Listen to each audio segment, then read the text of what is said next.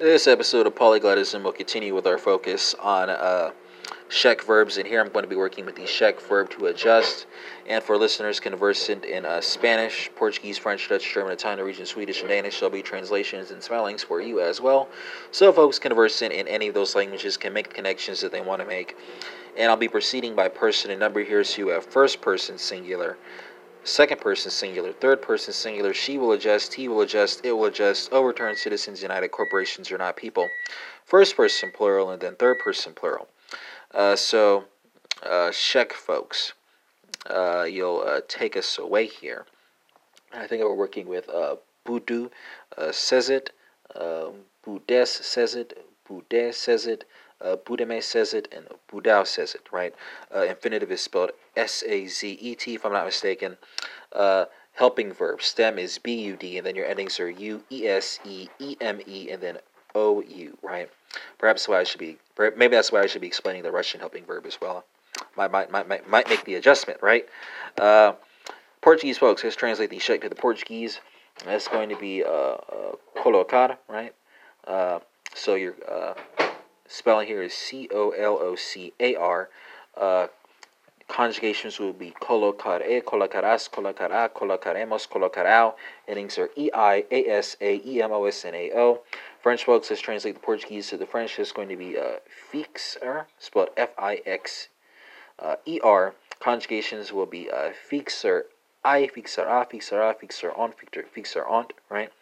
Uh, endings are A I A S uh, A O N S and O N T. Dutch folks, let's go from French to Dutch. It's going to be uh, Zal Stelle for everything singular and Zulin Stelle for everything plural. Singular spelling is Z A L space S T E L L E N. Plural spelling is Z U L L E N space S T E L L E N. German folks, let's go from Dutch to German. It's going to be uh, Viader uh, Setzen, uh, Wirst Setzen, Wird Setzen, Werden Setzen, right? Uh, conjugated forms of uh, Werden, right? So that's going to be W E R D E W I R S T W I R D W A R D N for everything plural. German infinitive is spelled S E T Z E N. Uh, Italian folks, let's go from German to Italian. That's going to be uh, if I'm not mistaken. Uh, spelled F I S S A R E. Conjugations are Fissare, O Fissare, I Fissare, A Fissare, Emo Fissare, Ano, right? Endings are O A I. Uh, uh, A E M O and A N N O, uh, or uh, A N O, right? Uh, for that third person plural. Norwegian folks, let's go from Italian to Norwegian. That's going to be skal uh, sette, spelled uh, S K A L space S E T T E. Uh, Swedish folks, let's go from Norwegian to Swedish. That's going to be score sata, spelled S K A L L space S A T T A.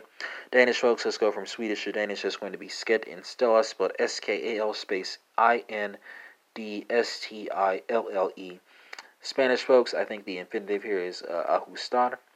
Uh, so ajusto, ajustas, ajusta. I'm sorry. No, that's that's present and present indicative. Let me give you the future conjugation. So ajustar, e astujar, as astujar, a astujar, hemos, uh.